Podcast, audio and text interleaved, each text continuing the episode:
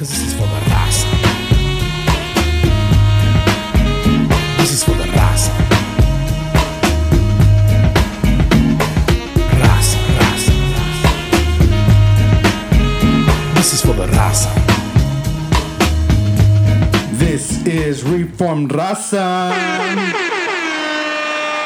What up, what up, everybody? This is Pastor Vic alongside with my co hosts. Martin V. Firme. And this is Justin Corona. And so today we're going to hit a really heavy, heavy episode, really he- heavy topic. And so, what's the topic for the today, guys? Well, before that, don't forget to like us on Facebook, follow us on Instagram, hit us up with any questions, comments, concerns, or rebukes at reformedraza at gmail.com. And don't forget to um, that every Monday night, Pastor Vic is going live on IG for those uh, uh, Bible studies on the book of John. And uh, if you're still in quarantine and you're not going to church, don't forget to follow Streetlight Church on Facebook and Instagram uh, for services on on Fridays at 7, Sundays at 12 p.m. And yeah, man. And if you're a Spanish speaker, it's Luz de la Calle. Oh, yeah. If you speak Spanish, Luz de la Calle con Pastor Benito Peña on Facebook. He's not on the gram right now because he's old school like that. You know what I mean? You can only reach him by letters. Letters in the bottle. Yeah, man. So, like how Victor was saying before I rudely interrupted him, Yeah.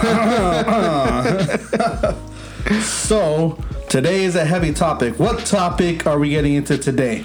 the sovereignty of God. And if you uh and uh, if you if you uh, answered the questions on Instagram, I want to thank you because there's a lot of people that that answer the questions and a lot of people that hit me up. Wait, never mind, it's a yes. Oh, never mind, it's a no. I try to word them in a way that you got to think about it. You know what I mean? That you got to that you got to kind of like, oh wait, uh, I don't know. A couple people uh, skipped the questions and they went to the other one. I see that. I We see that. see We all see that. I see, see all everything. things. we see that you even saw it and didn't even choose to answer it. I know. Hey, half of y'all didn't even answer, bro. What's up, right? No, yeah. So yeah. So so the people also we asked, you know, what kind of questions do you have on sovereignty, and uh, you know, some people put in their their questions. Everyone who posted a question. Your questions would be answered are going to be answered throughout the series. So this is not just going to be a one-time episode because this doctrine, this teaching is too big for just one episode. Yeah. And if we would try to do it, oh man, we'll be here for like three hours, a three hour episode, you know what I mean? So we're gonna try to break it down so that people can can grasp it. And I think that this doctrine of the sovereignty of God, election, predestination is a conversation, honestly, that most churches would not rather have. But since it's a biblical topic, we must talk about it, especially in the Hispanic, Chicano Christian churches. We don't really hear this, or we try to shy away from it, or or try to say, "Oh, it's too deep," or you know, we can't really know. Yes, we can know because the, the Bible describes it, and we can talk about the sovereignty of God. We can talk about election. We can talk about predestination, and still be able to love the lost and to love our fellow brothers and sisters. Amen. So I want to put that out there in case anyone is kind of like, you know, already getting hyped up. You know, take time and listen to the episode, brother. And then also too, I would like to put out a little disclaimer too. Some of the things that um, that we will mention in this series will um, be our, I guess, um, Perspective? not yeah, our, our perspective, but Personal conviction. personal conviction and and a lot of uh, not a lot, but some of the things that we will mention will um, not be in line with what our Does not, congregation does not teaches. Yeah. necessarily reflect the beliefs of our congregation. Yes. So just put that out there. Disclaimer. a little Disclaimer. disclaimer, and then also too, um, as we are gonna trek through sovereign sovereignty, um, just remember, grow as we grow. Bear with us. Um, I mean, a lot of this stuff we are still, you know, you know, trying to tread through some of these issues as well. Um, not issues, some of these um, Topics. teachings, topics, doctrine. Um, yeah, I mean this is a, this is a big topic, and so we're gonna try to go through it with you guys, and um, yeah, hopefully all of us will um, be able to be edified by this. And may the Lord have mercy on our souls. no, yeah, because it, uh, when it comes to the sovereignty of God, it's uh, we have to get this right. Because everybody, I don't know one Christian that wouldn't say that God is not in control, unless you're Todd White. He'd say, "Who told you that God is in control?" Unless you're Todd White, one of his followers, unless Todd you're White. Todd White. Who told you guys in control? the Bible.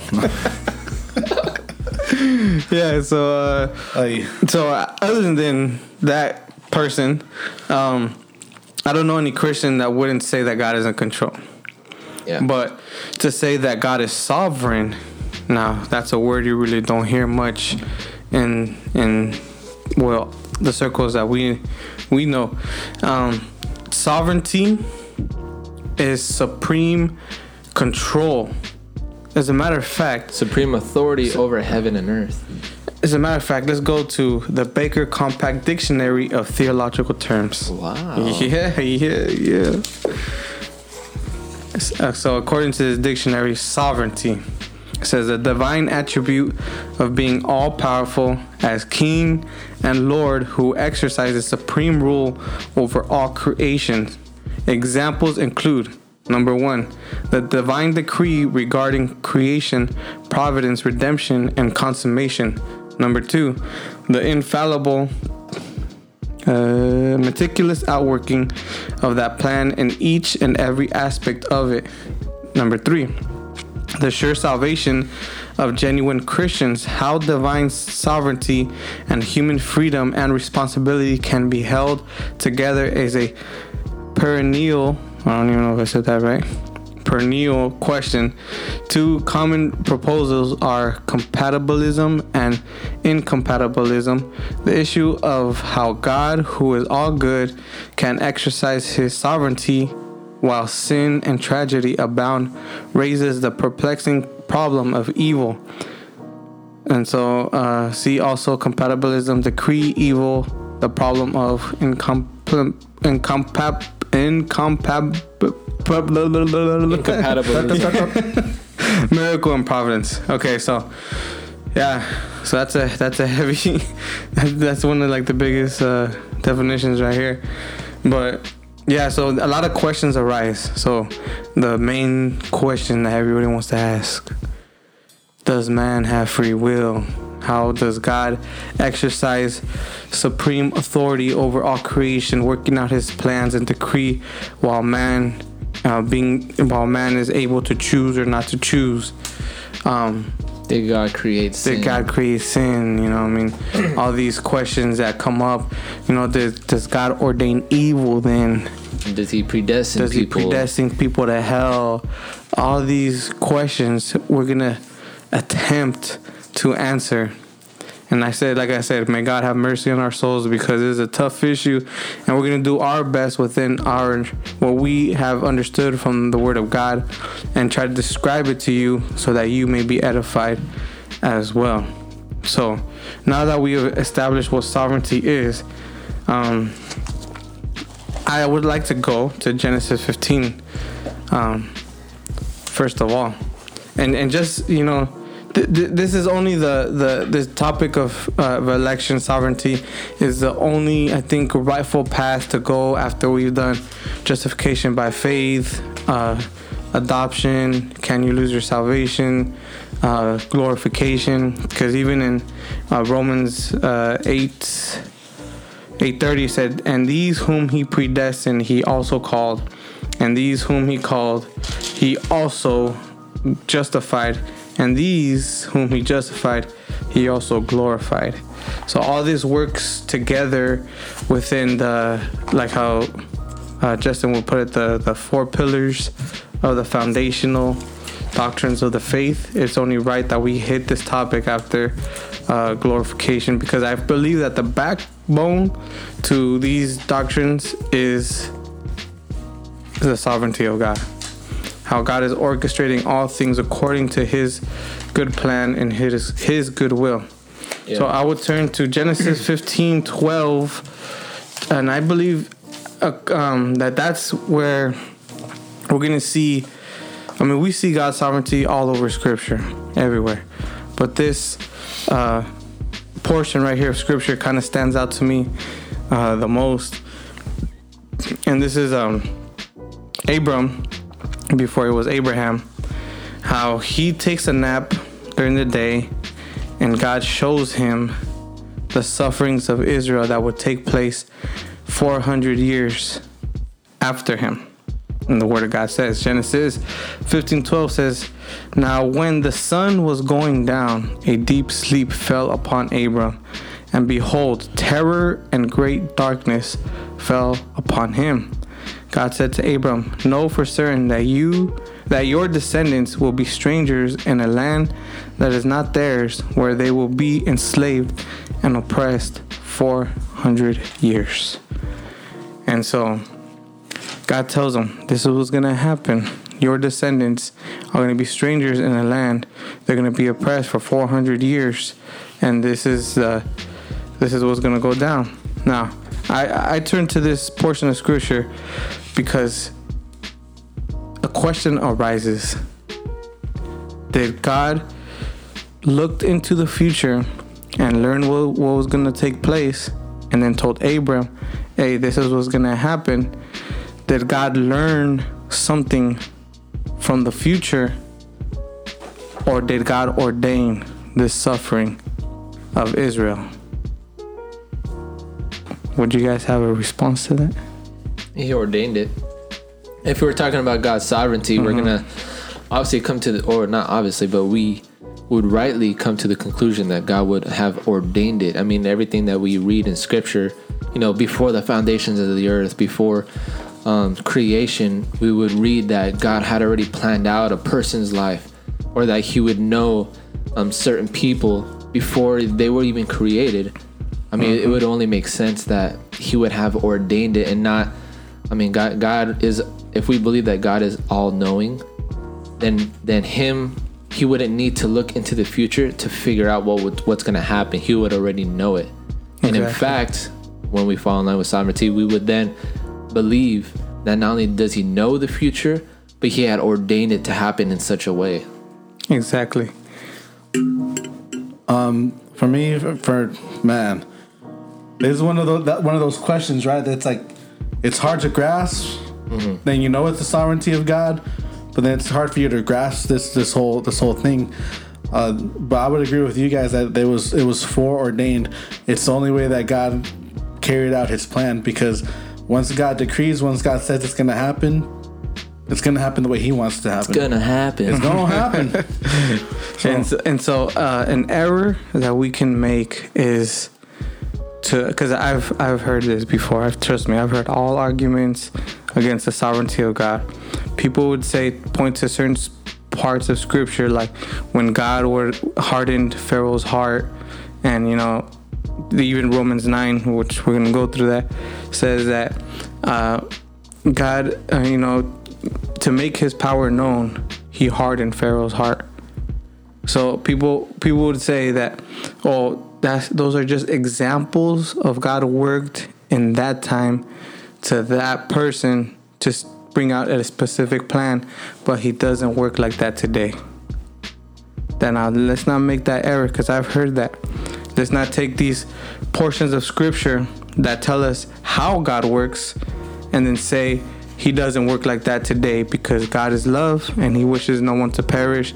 So therefore he he he, he just did that back then but he's not doing that now. If God is the same yesterday, today and forevermore, this is how he works. God is sovereign by nature. And is if since God is sovereign and if God is not sovereign, then God is not God. If there's one molecule out there, something um, going around by its own power, floating around without the without control the of God. control of God, then that thing is more powerful than God because God is unable to control this. So let's let's not make that error because God is all powerful, He is all knowing, and He works out his plans and his decrees according to the counsel of his good will and his good measure, his good pleasure. All right, so let's not get it twisted in that way. So, so the other question that arises, so God showed Abram this this suffering of Israel that was going to take place in in the future. So then, everything that men have done to get to that point was it their own will? Did they act according to their their own will, or were they free to not do what God had already established? Can man's will distort the plan of God? No. No.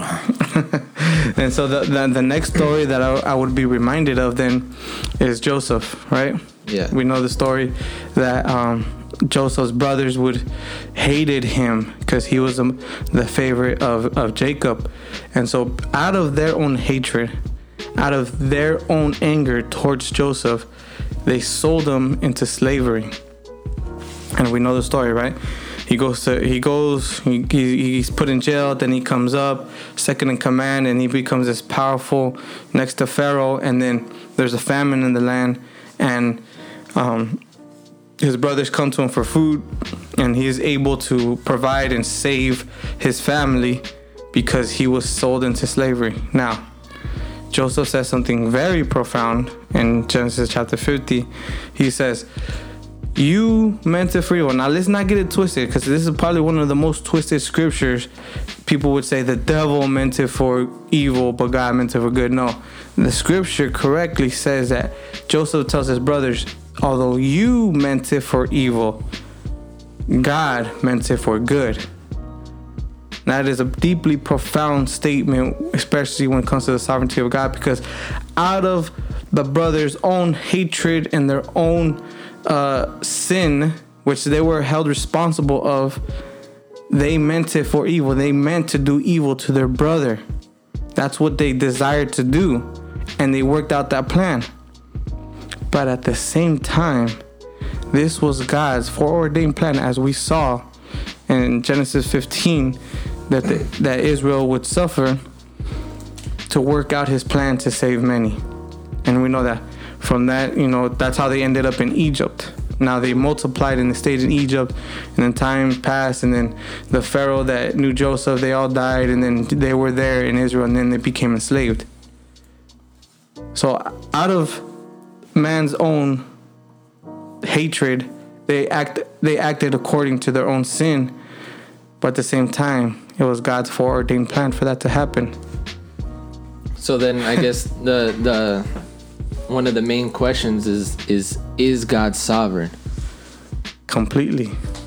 And and if he is, right? Because when we talk about his sovereignty, we're talking about how much is he in control of, right? Mm-hmm. Because one of the one of, another definition I was able to find in my Bible was that he, that he has supreme authority over heaven and earth. Supreme being that um, that he exercises his power and control according to his will, so that everything that happens, we know that it was according to his will because it, it would have happened, right? He doesn't allow things to happen if they're not already in his um, in his will. And you know, there there's the differences between the permissive, the passive, and all these other types of wills that God has.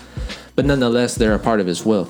Another thing is that as God is sovereign, there is no external influences upon him in his decisions mm. other than his glory. So when when we talk about God being sovereign and how you mentioned right now about Joseph's brothers and and and how he's even mentioning that Abraham or Abram at the time, 400 years, what would happen to his people? Nothing influences God's decisions, meaning God didn't see the person I was today and decide to preach the gospel or or or make a way that I would hear the gospel knowing that I would respond in a way that I would say yes to the gospel. Right? Because we know that before the foundation of the earth, God already knew before our actions were even set in stone, before anything, he already knew who he would pick in that sense. And and you know that's another and in another episode we're gonna talk. Stay tuned talk- for the second part. We're gonna hit specifically on election and predestination. This episode is more just the Yeah. sovereignty of God in general, how He works. Now we're gonna break it down to election and predestination on part two of this series. Yeah, and so but but basically saying coming back right now is God being sovereign. If if God is sovereign, that means He's in control over everything, and that goes even our own decisions. Mm-hmm. Now, like how you mentioned, his Joseph's brothers were responsible for the decision they made because they they acted out of their own will. Now, one of the things that uh, you you know I'm, I'm gonna recommend to, for anyone to read a book called "Chosen by God" by R.C. Sproul. Um, this whole book is is all about sovereignty and and and predestination and things like this. But the the, the thing I appreciate about um, R.C. Sproul is the way he um, addresses these points. Um, he addresses it in a way that that that tackles it from both points of view. He plays out how it would play out if if we were to say God isn't sovereign. How would God um, run? I guess how would He exercise authority if He isn't sovereign? If He isn't sovereign, then everything would be a surprise to Him, right? That means that God then His will is now um, subordinate to the future. What would happen?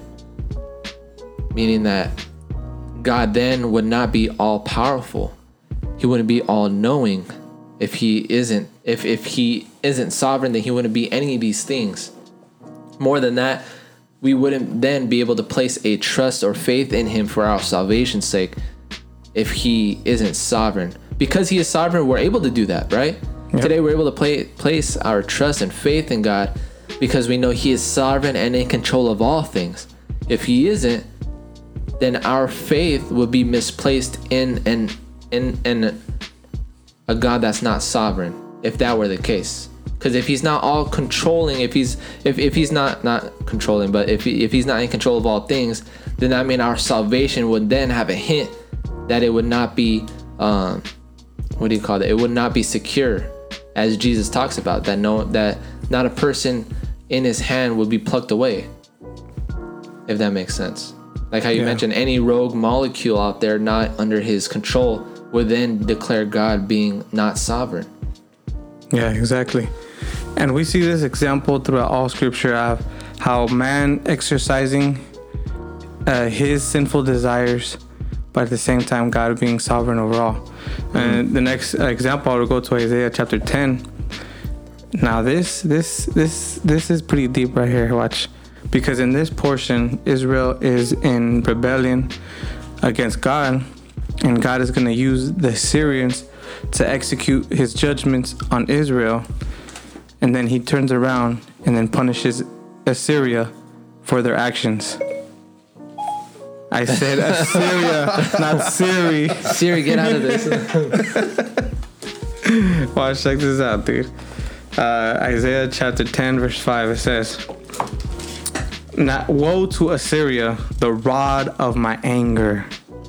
The rod of my anger, meaning God is going to use Assyria as, you know, like how, you know, I don't know if people still do this, but they're gonna spank their child. He's about to spank his child, and the the Assyrians are are, are is God's divine cinturón, divine his divine belt. You know what I mean? Wait, say that again.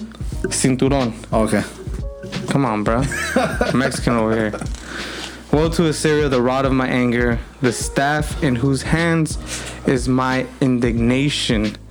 I send it against a godless nation and commission it against the people of my fury to capture booty and to seize plunder and to trample. That's the NASB. Is God a God's a pirate? or uh never mind. hey, we're trying to be serious hey, here, bro. hey, Hey, hey, hey. Hey, you said it. Come on, hey, hey. A booty. Blasphemy! Come on, bro. Okay, so this is NASB, okay? This is how the NASB talks. And to trample them down like mud in the streets. Yet it does not so intend, nor does it plan so in it in its heart. But rather it is to Rather, it is it is its purpose to destroy and to cut off many nations. For it says, "Are not my princes all kings? Is not Calno like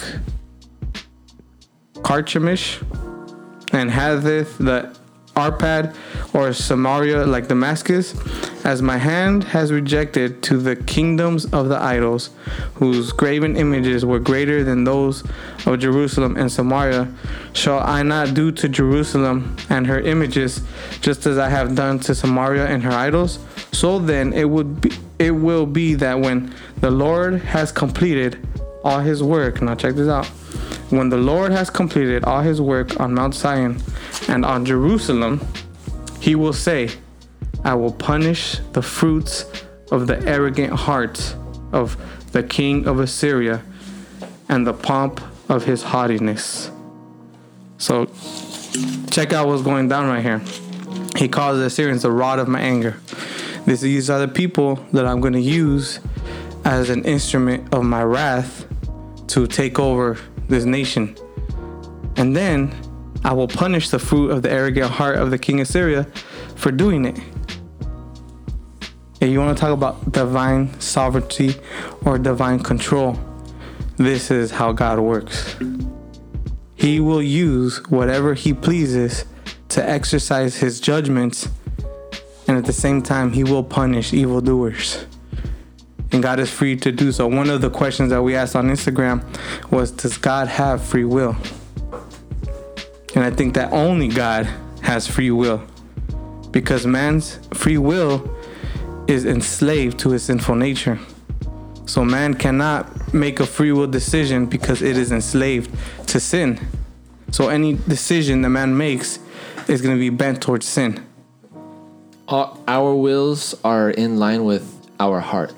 Where our heart is inclined towards, um, that's going to determine your will.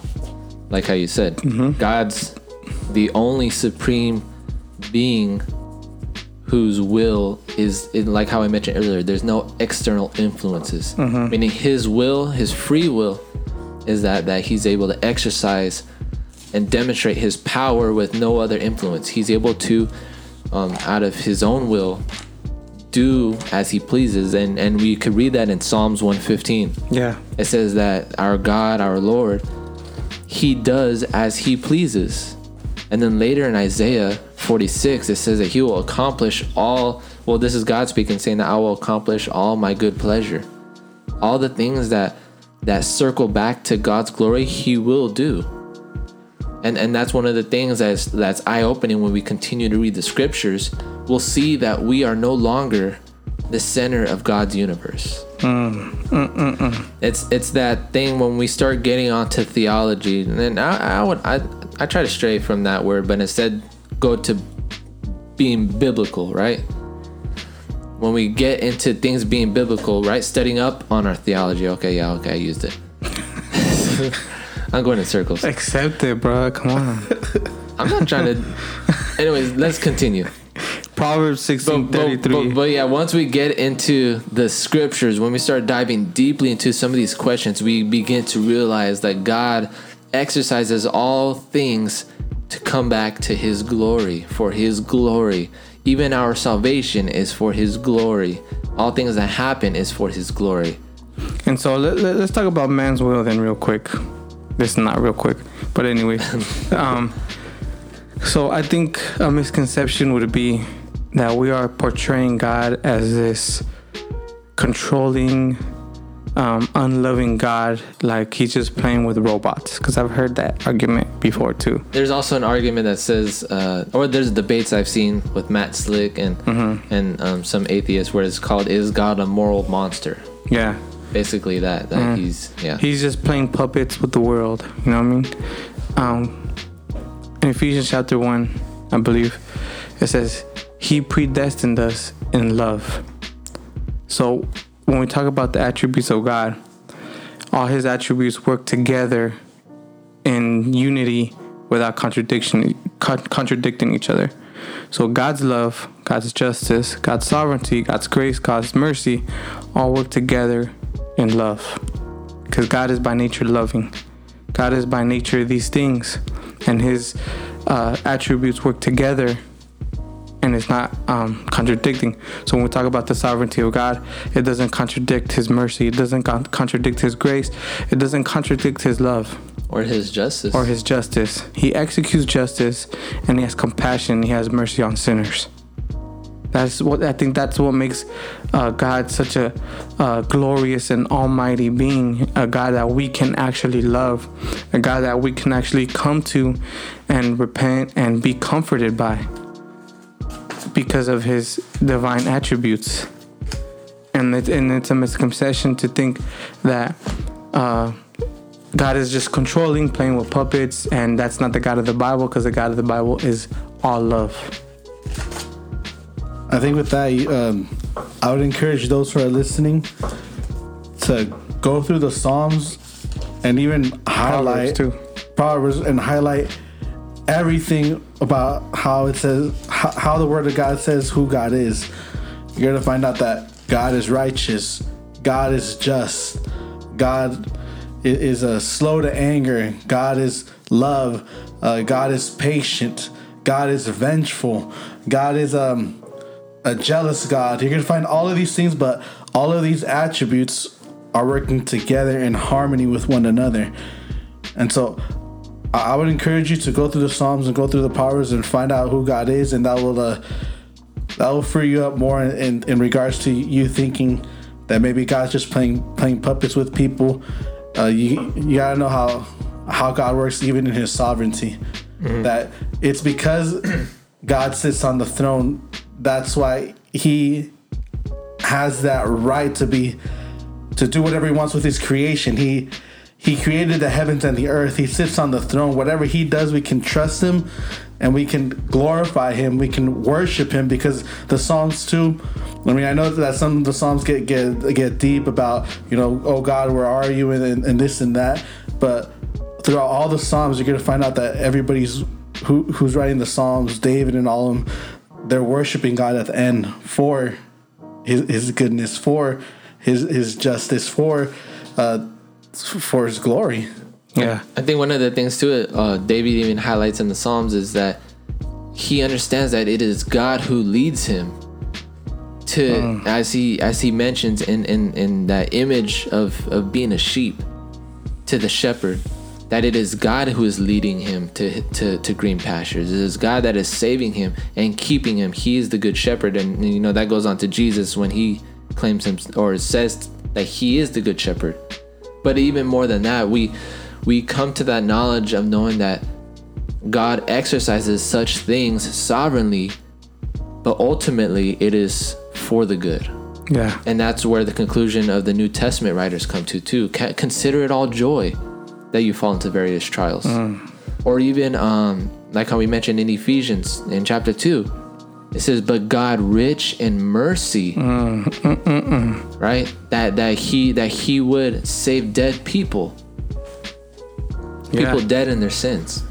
Yeah, and I um I don't know of any uh, reformed person or, or Calvinist at that that would deny that man does have a free will to a certain extent, A responsibility. a responsibility, and I would I would use free will too. Yeah. I would I would say that people choose according to their sinful desire. That's the thing. Um, I got up in the morning. I put on the clothes that I wanted to put on. I stopped by, you know, wherever to get breakfast. Um, I made those decisions to to uh, to do all those things. But the question is, when it comes to salvation, that's the difference. So we have we have we can we can we do things out of our own thoughts, our own minds, that have uh, real consequences. But when we get into the second portion of this discussion, when it comes to salvation, As far as Romans chapter God. three, Yeah. as far as choosing God, Romans chapter three says, "No one seeks after God." Man left to himself, to his own sinful will, will not come to God. So it's by grace and by mercy that he would draw some to himself. That he would, I would even say that he would draw many to himself. That he would save them. And it's by God's grace that He doesn't send all of us to hell. Because look at what Nebuchadnezzar, yes, Nebuchadnezzar says uh, after his crazy trip in the jungle like a wild man, he comes back to his senses. In Daniel chapter 4, verse 35 says, All the inhabitants of the earth are accounted as nothing. Nothing. But he does, talking about God, but he does according to his will in the most in the host of heaven and among the inhabitants of earth. And no one, no one can ward off his hand or say to him, What have you done? Now, this that's a deep statement right there. It says God does according to his will what he wants to do according to his good pleasure in heaven and on earth and the inhabitants of earth. He does whatever he pleases and no one can say to him, What have you done? It almost sounds like like like Romans chapter 9 when he says, uh, Is there any injustice with God? And then he goes, Who are you, O man, to say to to reply against God? Like who who are you, human, to say, God, you're unfair. God, you should save everybody because I have more love than you, God. I desire that every single person in the world be saved. And God doesn't, then you, the God that you preach is not the God of the Bible. That's how usually the conversations go. Yeah. But you gotta, you, you got, that's why it's important to study these kinds of uh, uh, texts. Now God does everything according to His good pleasure, and no one can raise his hand and say, "God will have you done." Yep. And I think circling back to that, how how every time it mentions what God does is it always will circle back to his pleasure and to his glory and to his will. Yes. Ultimately. God has a free will that we do not have. But we could trust and continue to place our faith in him because like, he will not do things outside of his character. God will not do things outside of who God is, if that makes sense. Yeah, exactly. Just like us. And and that will go into and that's leading into the next episode as well. We as sinful people will not exercise will outside of our nature, outside of who we are. So sinful man, like how you mentioned, left to themselves will not choose God mm-hmm. because our nature is sin. But the regenerated man, the man who mm. has um, been breath new life in, the born again man who now has the A Holy new Spirit heart. and a new spirit mm-hmm. inclined towards God, their nature has changed to an extent to where now they can choose God because now they have been given a new heart. and, and and that's where basically the wills go. The wills align to the heart. Where the heart is, God knows where they're at. And and, and you know that that moves even forward to um where uh, let me see where is it at? I believe it was in oh yeah. So like how we mentioned about dead men in Ephesians, how it says that while we were dead in trespasses. One of the things I was mentioning to my son earlier today was I mentioned to him about Lazarus. If you know the story about Lazarus, Jesus raised him back from the dead. And I asked him, I said, what what part did Lazarus have to play in in him being I guess in a way born again, but coming back to life? The answer is he had no part. His mm-hmm. only part was to be dead. That's the only thing that he had to play. Jesus exercised full authority over the dead, in that he, by his words, spoke Lazarus to come back to life. And then we see that back in Ezekiel of, of the dry bones, the valley of dry bones, and how he was able to raise the dead to life, right?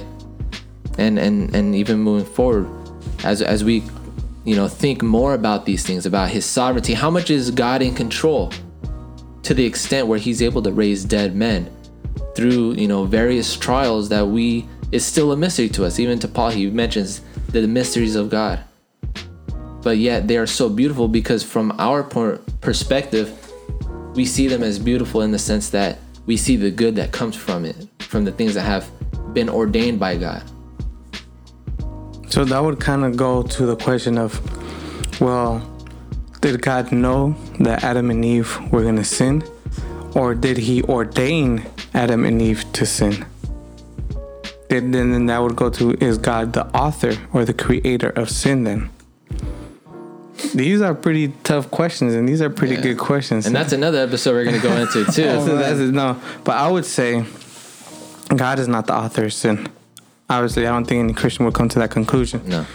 But I would say that He allowed sin to enter this world for this reason. Where sin abounds, grace abounds even more. In order to demonstrate His divine attributes of mercy and of grace, what needs to be involved? The breaking of the law. Mercy is not cannot be demanded. It is not something that a criminal can stand before the judge and say, Judge, you owe me mercy. Then it wouldn't be mercy. Because mercy is not getting what you deserve. And in order for God to demonstrate his divine attributes of mercy and of grace, there had to be And justice. no, there had to be uh, the breaking of the law. Yeah, he had to to to, to demonstrate justice as well. To those- demonstrate justice. lawbreakers. Yeah. No, yeah, that's a good one actually, yeah. Because how we were speaking earlier, um, it is by God's grace and mercy that He doesn't allow everybody that has been affected by the fall, that's everybody in the world, to go to hell. By His grace and His mercy and His love, He saves people. He saves some to be elect and be in heaven with Him in eternity. Now, now that would then now we'll go to the next question. Does God predestine people to go to hell? And what we're talking about, it's not that He predestines people to go to hell. Is that He's by His grace and mercy, He saves people. He saves an elect, a group of an elect to, to be saved and be regenerated and to be in eternity forever. And the rest He gives them justice. He gives them what their evil heart desires. So there is no injustice with God. It's not he, that he's being unfair or unloving. It is right and, is, and it, it is correct to execute his divine justice on lawbreakers. No one would say that it is wrong to, to, to punish a criminal for the breaking of the law. And we're all lawbreakers. Now it is by his grace and his mercy that he saves. And he is free to do so. As Romans 9, we're going to continue. Romans 9 is a is a deep portion. He says, Do I not have does the potter have not the right over the clay to make one vessel from the same lump, one vessel for glory and another vessel prepared for destruction? Is that, is that not his right as creator, as God, to save whom he wants to save and the rest give them justice? And I think for those who who, who would try to, well, I mean, I mean, before recording this episode, we're we're briefly just going over a lot of these things, and and one of the things I pointed out when we go over God's sovereignty, I I think one of the biggest hurdles that we come to in in learning about God's sovereignty and and just how much God is in control, we start learning about predestination, election, for His foreordinances, His ordinance, all these things, right? But I think one of the hurdles that that really just I, I guess stumbles us from moving forward unless we're able to hurdle over it is is our family. Because why? We begin to think about our family when we think about these things.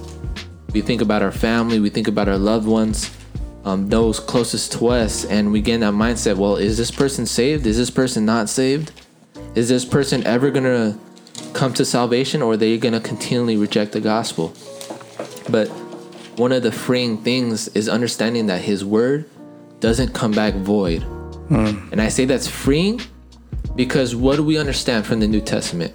We understand that faith comes by what? Hearing the word of God, hearing the gospel preached. So if we understand that and we understand that his word doesn't come back void, then that should only encourage and compel us to go forward and preach the gospel, even to our families. Knowing that His word will not come back void, even if we may mess up, we trip up. Even if we only say the verses, right, and they don't understand it, we will know that it won't come back void. And then we also know that faith will come by hearing the word of God. So as long as we're preaching the word of God with that type of understanding, and then also too knowing in the background that when God begins a work, He will see to it to completion. So knowing and, and just and, and that plays a part of trust. So as we preach the word, knowing these things, but then also knowing in the back of our mind that even if I don't see this person come to salvation, I could trust that if God truly began a work in this person by me preaching the gospel to them, that He will see it to completion. And that sh- that should free us of a burden of trying to see to it everyone around us be quote unquote saved, right? And and I think that's something that points out in um in the in in the Pilgrim's Progress. One of the last things in that movie is that his hurdle is is his family right before he gets into heaven. Whether to leave them behind and move forward, but to move forward is to trust God that He will do His His He will exercise His will even through Pilgrim's death. And that's something that we need to kind of come to uh, at least be content with Yeah. you know, whether we may see our family all come to salvation while we're alive, or even on our deathbed while they're at our funeral, that they would be preached the word of God, and that maybe that would push them forward into a saving faith by seeing our lives demonstrating the faith that we believed. Yeah, and it's this assurance knowing that God will save people. That is a fact. That God, through the means of the preaching of His gospel, He will save people. And so, like Romans 1.16 says, it's the, the gospel is the power of God unto salvation. If we truly believe that, and then we need to truly preach the gospel, because the only assurance that we have and confidence is knowing that God is sovereign and He will save people through the preaching of His gospel. So that is our assurance, knowing that God will save people. And that's why Jesus goes on to give us the, the greatest commission to go preach the gospel Go to, to all, all people. nations, to the ends of the earth, so that mm-hmm. every person will have that opportunity to hear the gospel. And then, even then, we hear in the New Testament, in the Gospels, I believe, where it says that God desires that none shall perish. That is a desire, but it is not in His will because He understands. God already knows mm. that not all people will be saved there will be those who will reject and and you know we'll get more into that as mm. far as the wills And and remember, God does not take pleasure in the death of the wicked. So it's not in his character to be like, zap, ha ha ha, you, I purposely predestined you to go to hell. Nah. I believe that God does grieve over the death of wicked people. I believe so. His, his character, his nature is love. And he doesn't, mm, the wicked man to perish, man. I mean, we as believers, we wouldn't wish on anybody either. But God is just also. Remember, this is when the justice of God comes. It is right for him to do so. But it works with his love together. And um yeah, dude. Um I I was gonna say just to throw a curveball, or just to see if you can uh, explain this, because there are some portions in Scripture where it says God laughs at the wicked yeah from His throne, because He sees what they do and He laughs at them because they don't know His plans. So, what would you say to to? Because you said that like, it's not like God sitting up there, but then Scriptures do say that He laughs at the wicked. okay, so this That's- portion No, no, look, listen, listen. I listen. said, like I said, a curveball. Listen, okay, listen, no, listen. There are people like. Let's turn to that real quick, because it's something that we gotta read. Psalm chapter two.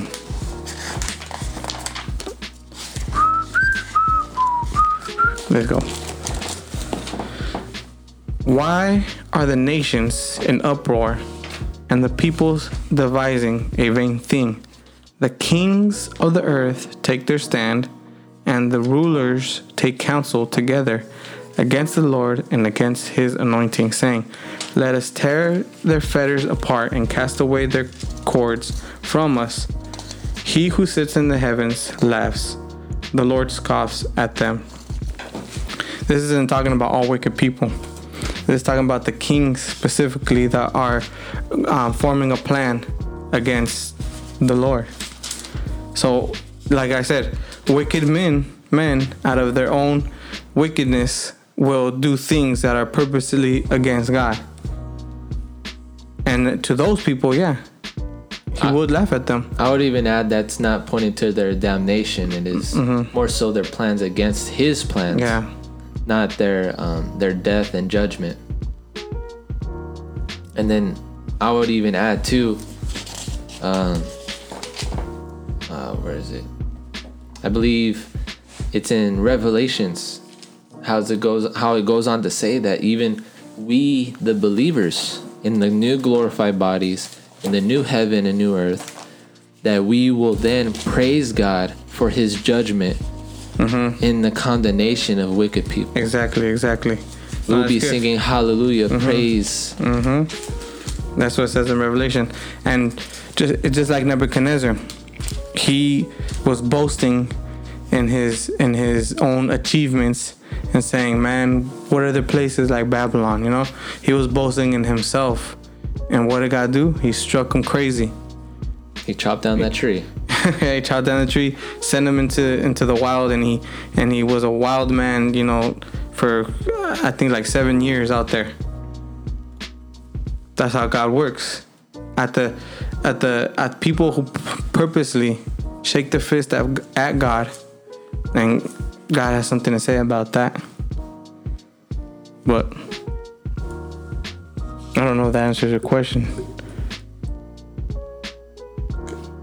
No, yeah. no, yeah.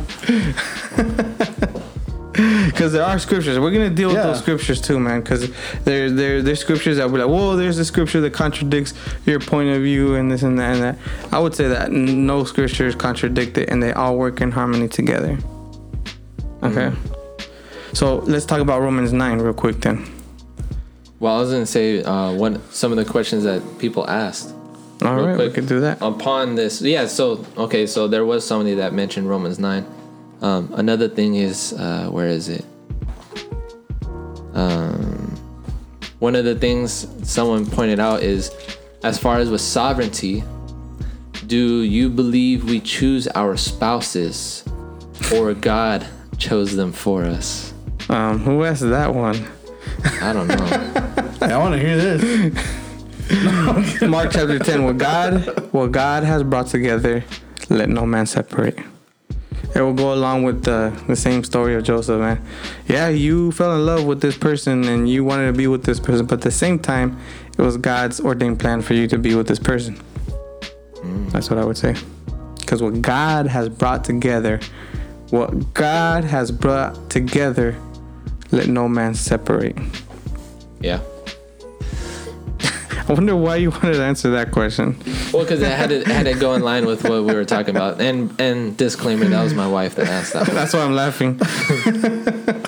And then another brother asked, uh, "What do you say to Arminian Arminians that say Romans nine is addressing Israel versus other nations?" And how you said you're gonna go over Romans. We're gonna go over Romans nine right now. Okay, so I encourage everybody to read Romans 9 because it is a deeply, deeply prof- profound text. Deeply profound. I would say off the bat that in Revelation um, 13, I believe, it says that there's going to be people from all tongues and all nations from every every part of the world worshiping God. So Romans 9 is about a nation, then that would contradict Revelations 13. Because look what Romans 9 says. I am telling you the truth in Christ. I am not lying. My conscience testifies with me in the Holy Spirit that I have great sorrow and unceasing grief in my heart, for I could wish that I myself were accursed, separated from Christ for the sake of my brethren, my kinsmen according to the flesh, who are Israelites, to whom belong the adoption as sons, the glory and the covenants, and the giving of the law, and the temple service and the promises, whose are the fathers, and from whom is the Christ according to the flesh, whom is over all, God bless forever. Amen. But it is not as though the word of the Lord has failed. For they are not all Israel who are descended from Israel, nor are they all children because they are Abraham's descendants. But through Isaac your descendants will be named. That is, it is not the children of the flesh who are, who are the children of God, but the children of the promise are regarded as descendants. For this is the word of promise. At this time I will come, and Sarah shall have a son. And not only this, but there was Rebekah also, when she had conceived twins by one man, our father Isaac.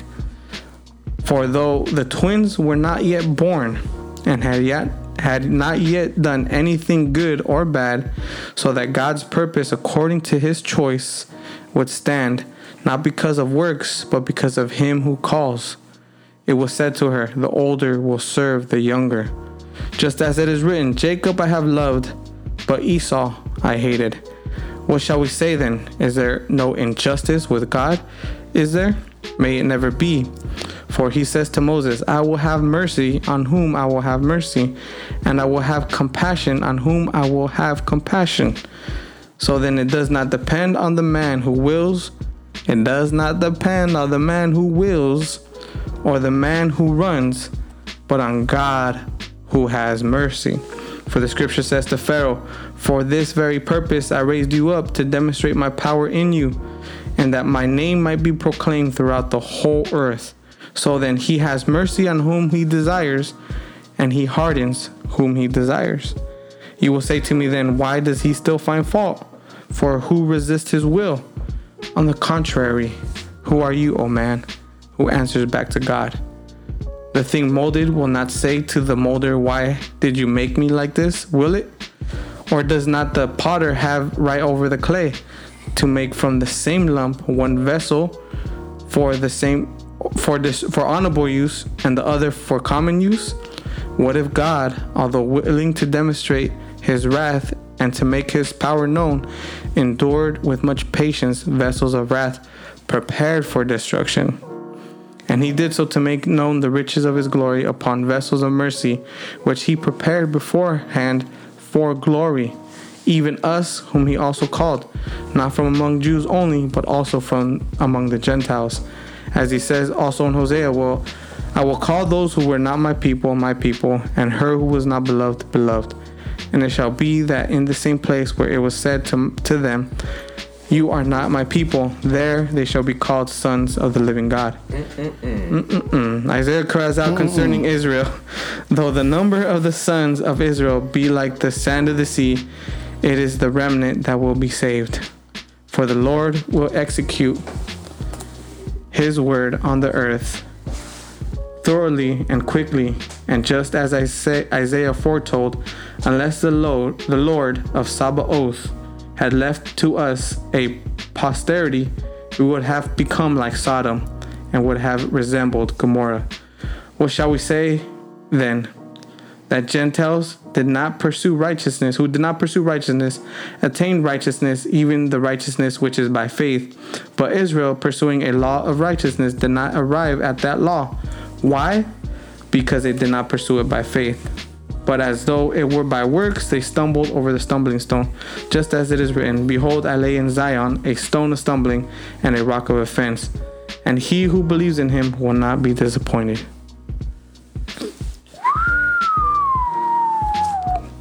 That is some heavy, heavy stuff.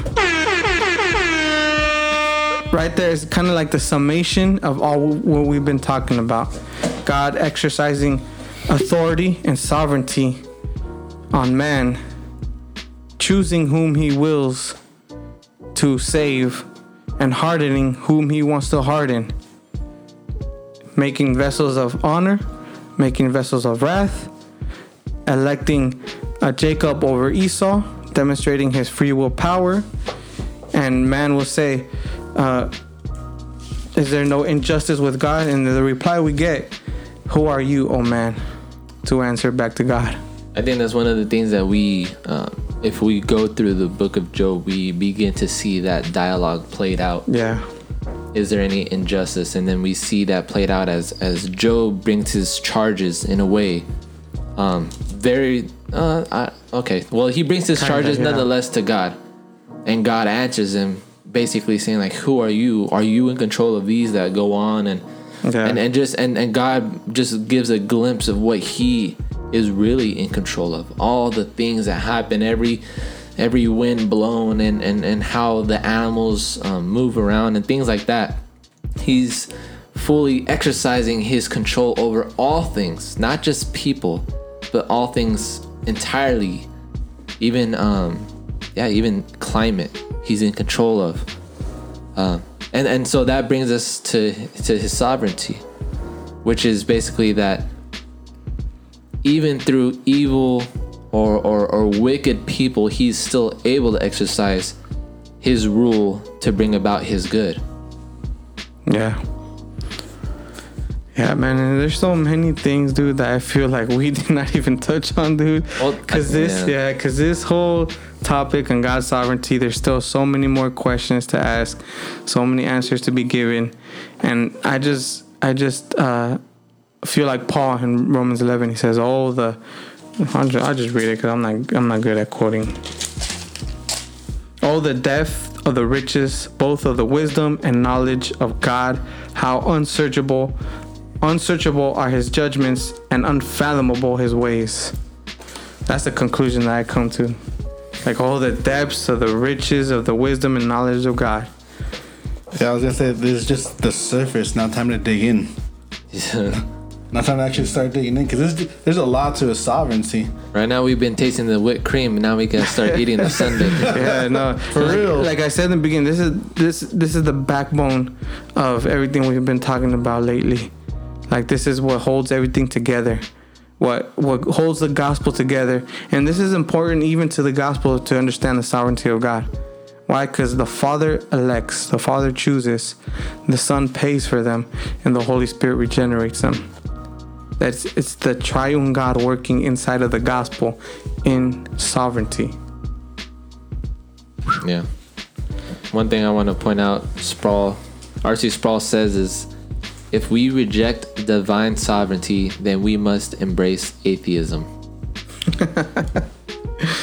because if we reject divine sovereignty that God has, then we are basically putting a faith into a God who is not supremely God Yeah. somebody who can be rivaled, somebody who can be overthrown, in which case he would not be the God that we believe. He won't be the God of the Bible. Then we must embrace atheism because then there would be no God to, to hold a type of faith or trust in for our salvation. Yeah. So I think that's very important to really look into sovereignty. And to answer that question, Romans 9, no, Romans 9 is not about a nation or it's not about Israel. It's about God exercising his free will and decree to bring out his plans and his purposes on the inhabitants or the people of the earth. That's what it's about. And I think that knowing that God is sovereign, that He sits on the throne, that everything doesn't happen w- without Him knowing, I think that should bring comfort to anybody who's listening right now, especially when you're go- if you're going through a tough time right now. Yeah. That God sits on the throne no matter what's going on, and that He is in control of everything, even in control of the day when we die. He is in control of everything. And I think that give, should give you a comfort, a hope, and a putting in trust on the one who knows more than we do. Amen. Even when we fall into various trials, we would be then encouraged to find it joy, find joy Yeah. Um, I, last thing I do want to read um, is from Chosen by God by R.C. Sproul. Um, it says, We know that God is sovereign because we know that God is God. Therefore, we must conclude that God foreordained sin. What else can we conclude? We must hmm. conclude that God that God's decision to allow sin to enter the world was a good decision. This is not to say that our sin is really a good thing, but merely that God's allowing us to do sin, which is evil, is a good thing. God's allowing evil is good, but the evil he allows is still evil. God's involvement in all this is perfectly righteous. Our involvement in it is wicked. The fact that God decided to allow us to sin does not absolve us from our responsibility for sin. And that brings it back to the point of how you mentioned that through the fall of man, he is able to demonstrate all his attributes to um, all of the universe, to all creation. He's able to demonstrate that his justice, his mercy, his, His love. righteousness, his love, all His these glory, things. everything. Yeah.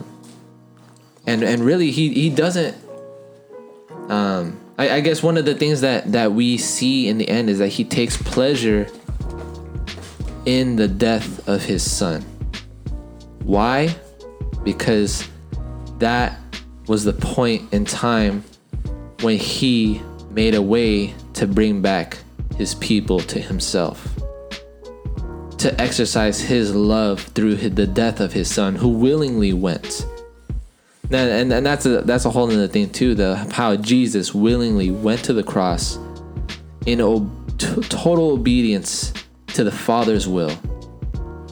Cool, even, yeah. even the Son did not exercise a will outside of his Father.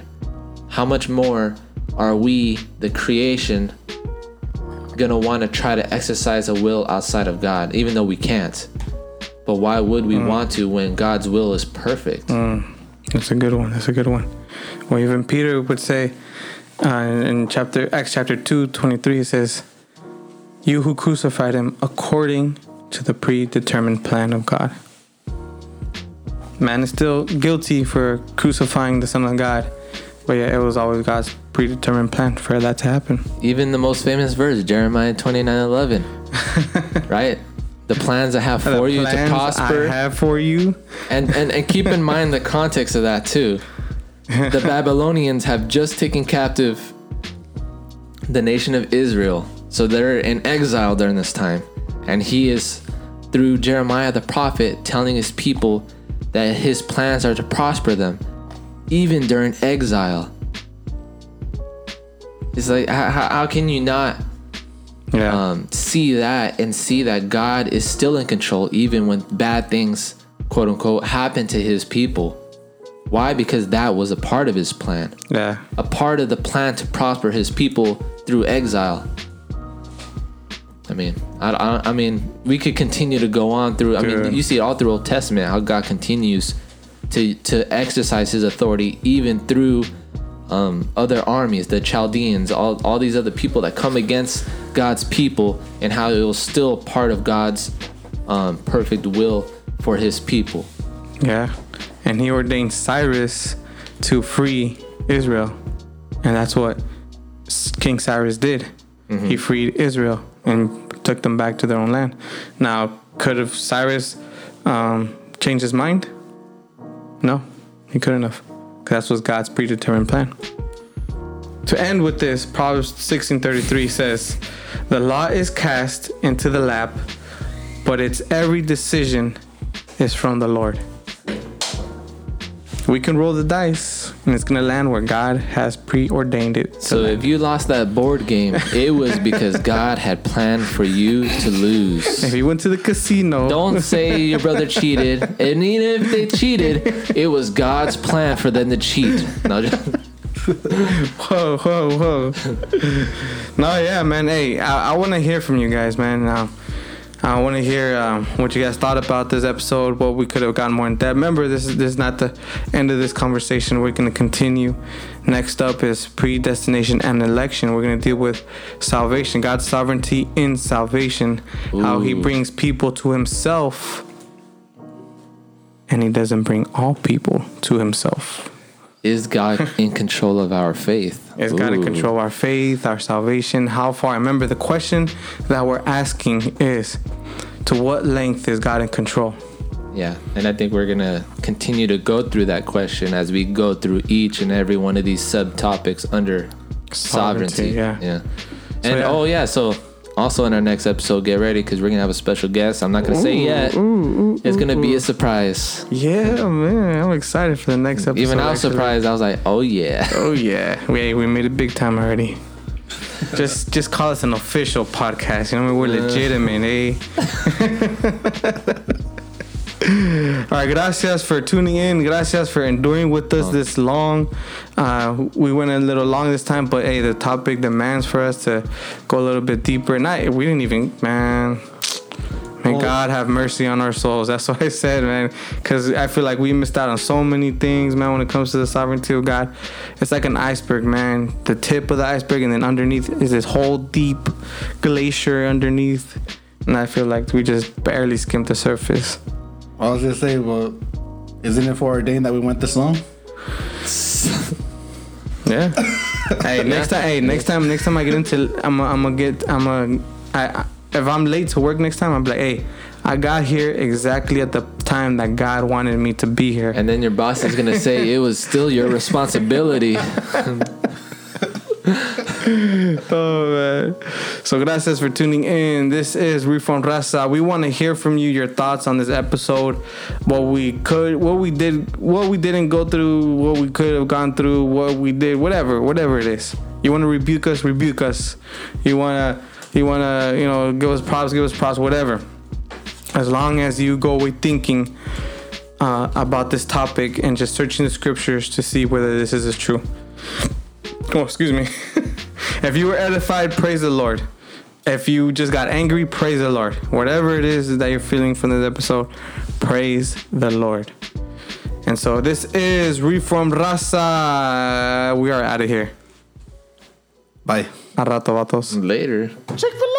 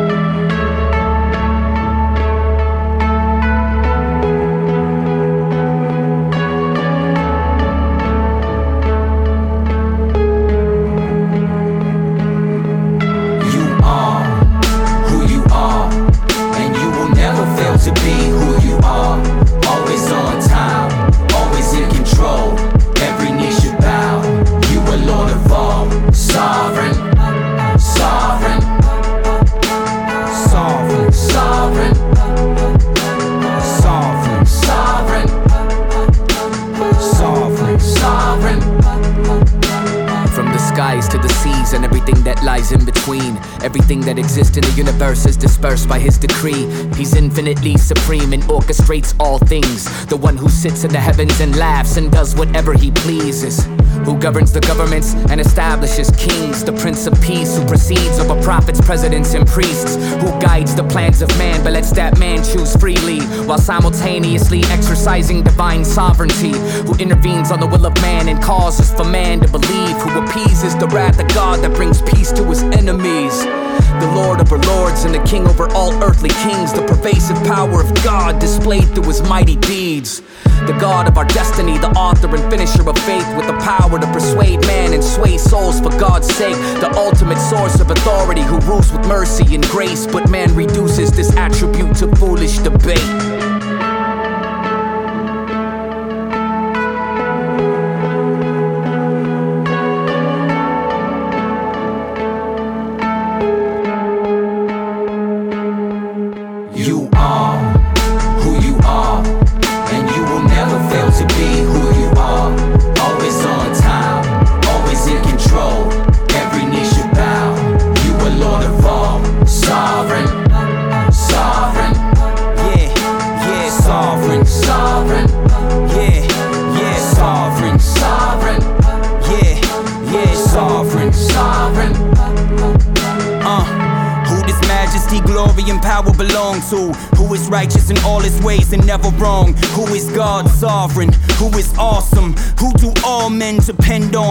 Life and breath? The author of life and death, the often overlooked, but still he's all seeing, all knowing, holding all creation in its place. The God of wrath and grace, the one who can crush every idle man would rather chase and leads men to the narrow gate through these crooked paths we navigate. This world exists cause you commanded it. So is your hand in it, or have you handed it over the man, then turned away and abandoned it? Did you try your best and then left man to handle the rest? Will your plans find success, or should we second guess? When world are deceivers, eager to puff their chests, is life a game of chess? Do you have these kings in check? With so much evil, how can we believe you're good? But I finally understood when I saw that man nailed to wood.